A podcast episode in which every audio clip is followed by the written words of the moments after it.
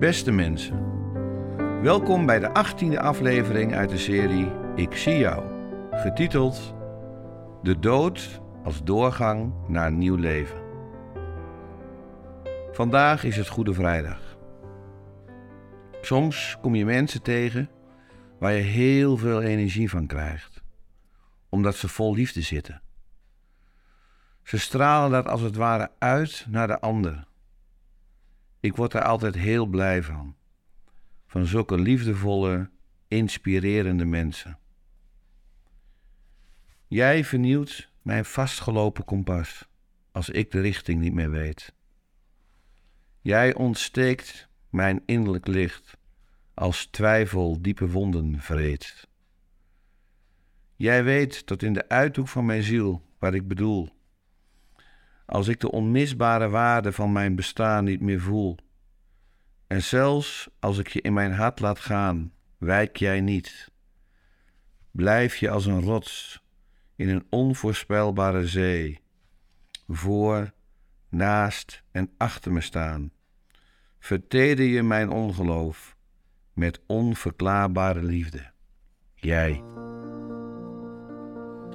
De mens die dat bij uitstek voor mij heeft, is Jezus. Hij straalt het licht van God uit. Maar, als zo vaak gebeurt met mensen die hun hoofd boven het maaiveld uitsteken en tevens eigenschappen hebben die voor velen het daglicht niet kunnen verdragen, moest Jezus hier ook aan geloven. En moest hij dood. Alles keerde zich tegen hem. En toch is hij gebleven, niet ondergedoken, niet van dat bittere lot weggelopen, al was dat heel begrijpelijk geweest. Maar hij is gebleven, was de belichaming van Gods hart voor mensen. In een heel oude traditie wordt Jezus de gekruisigde niet afgebeeld zoals we het de laatste eeuwen zo vaak gewend zijn, als een bloedend en gebroken mens die stervend aan de spijkers hangt, maar als iemand die zijn armen spreidt. Een zegende Christus die ons aankijkt. Zelfs als hij intens diep aan het lijden is. Dan is hij de belichaming van God die blijft zegenen, ook al wordt hij vervloekt. Die welkom blijft heten, ook al stoten we hem weg uit onze wereld.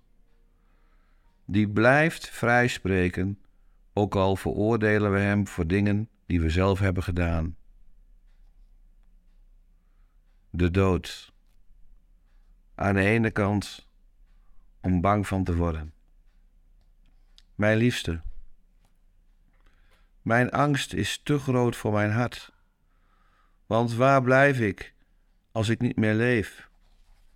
Wat zie ik als mijn ogen sterven? Wat hoor ik als alles stil wordt? En ik wegglijd in de oneindige diepte van het eeuwige niets, terwijl mijn dood jouw ogen vult en ik je niet meer een leven kan kussen. Aan de andere kant, behalve angst, kunnen we de dood ook zien als doorgang naar nieuw leven. Denk eens aan wat er gebeurt als er iemand sterft, terwijl die persoon iemands leven redt terwijl hij in verzet komt tegen onrecht. We noemen zo'n dood inspirerend. Het blaast ons als het ware een nieuwe levensadem in, nieuwe levenslust. Of neem de seizoenen. In de winter gaat alles dood en in de lente komt het weer tot nieuw leven. Of neem je cellen. Je hebt op dit moment een paar miljard cellen in je lichaam. Voortdurend gaan de cellen dood, terwijl je lichaam nieuwe cellen produceert om ze te vervangen. De dood als doorgang, als een soort aanzet naar nieuw leven. Dit gebeurt overal om ons heen. Het ritme van dood en leven zit ingebouwd in de structuur van de schepping. Zo kun je ook Jezus dood zien, als doorgang naar nieuw leven. Verraden, terechtgesteld, opgehangen aan een kruis tot de dood erop volgde. Hij vormde een bedreiging doordat hij een groep mensen om zich heen verzamelde en door zijn nieuwe leer van liefde, door zijn genezingen en preken tegen onrecht en de onverschilligheid van de militaire, godsdienstige en economische organisatie van die tijd het hoofd bood. Voor sommigen vestigde deze Jezus zo een ongewenste aandacht op zich en moest uit de weg geruimd worden. Jezus werd gekruisigd. En dat kruis, die kruisdood, werd tot merkbeeld van alle christengelovigen. Als folterpaal verbeeldt het kruis al het verschrikkelijke waartoe mensen tot op de dag van vandaag in staat zijn. Maar als zinnenbeeld is het de liefde van Gods hart voor mensen. De eenzaamheid van onbeantwoorde liefde die toch blijft liefhebben. Van een verworpene die tot het laatst toe vol blijft van bewogenheid. Gods liefde die sterker is dan de afwijzing van mensen, die sterker is dan mensen die het doel missen, namelijk om Gods liefde te laten zien. Een ander woord voor het doel missen is zonde. Het kruis is dus het zinnebeeld van de dood als doorgang naar nieuw leven. Liefde die sterker is dan de zonde, het doel missen. Gods liefde die sterker is dan de dood. De dood van Jezus is de doorgang naar nieuw leven dat nooit meer eindigt. En daarom kunnen we spreken van Goede Vrijdag. Maar het kan niet zo zijn dat wij alleen maar als toeschouwers hier naar kijken, maar zelf ook deel gaan nemen. Vanuit die inspirerende dood van Jezus als doorgang naar nieuw leven. Deelnemen. Door keuzes te maken vanuit het Goede Vrijdag gebeuren naar Pasen.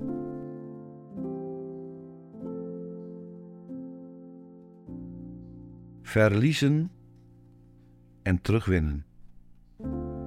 Eenzaam en samen één. Gebukt gaan en rechtop staan.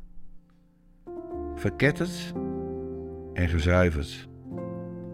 Wrok en vergeving afbreken en opbouwen, buitengesloten en thuiskomen, beperken en openbreken, verstikking en ruimte, verkrampt en flexibel, verdorren en bloeien, dood en leven, Goede Vrijdag en Pasen.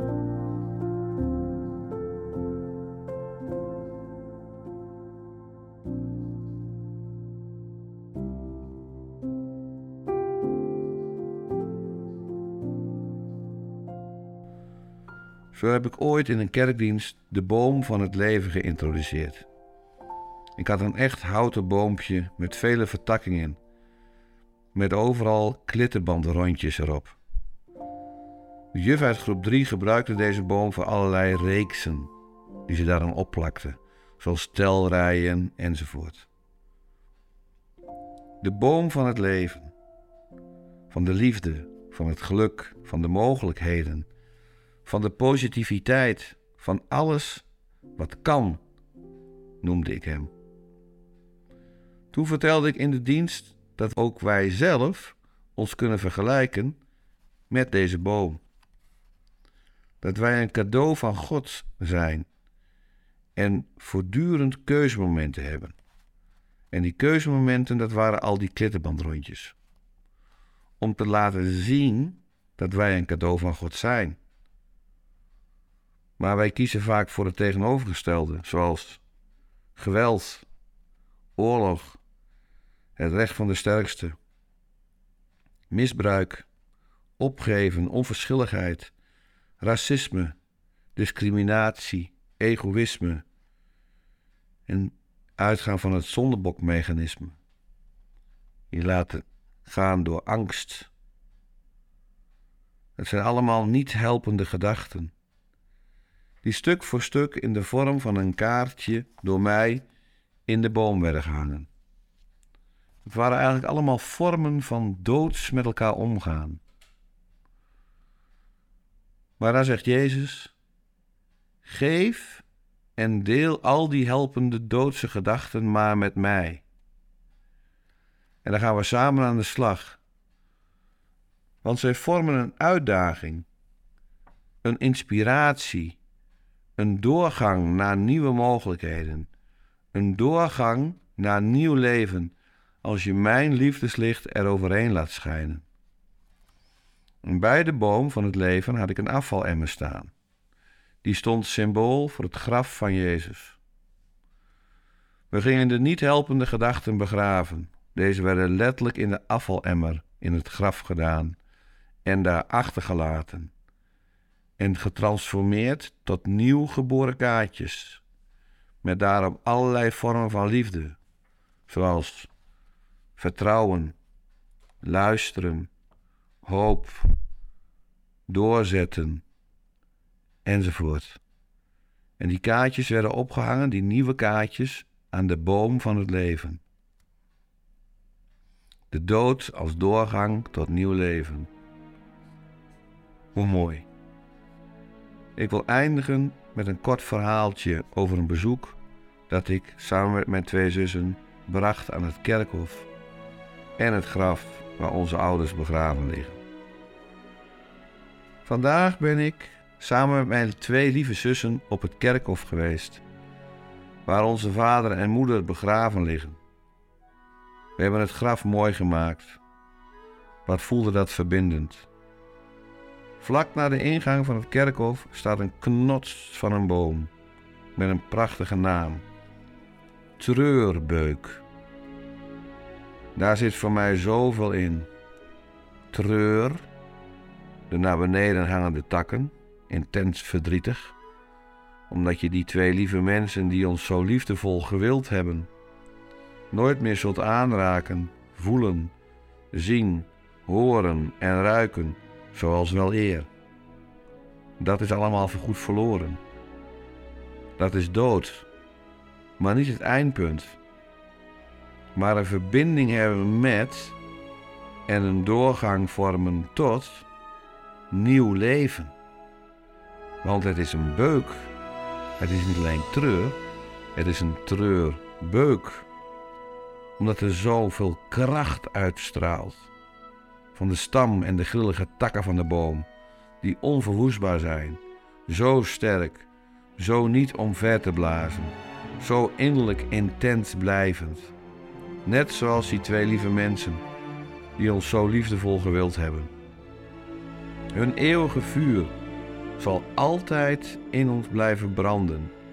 En straks, door de dood heen, zullen we doorgaan, zullen onze beide vuren hoog oplaaien.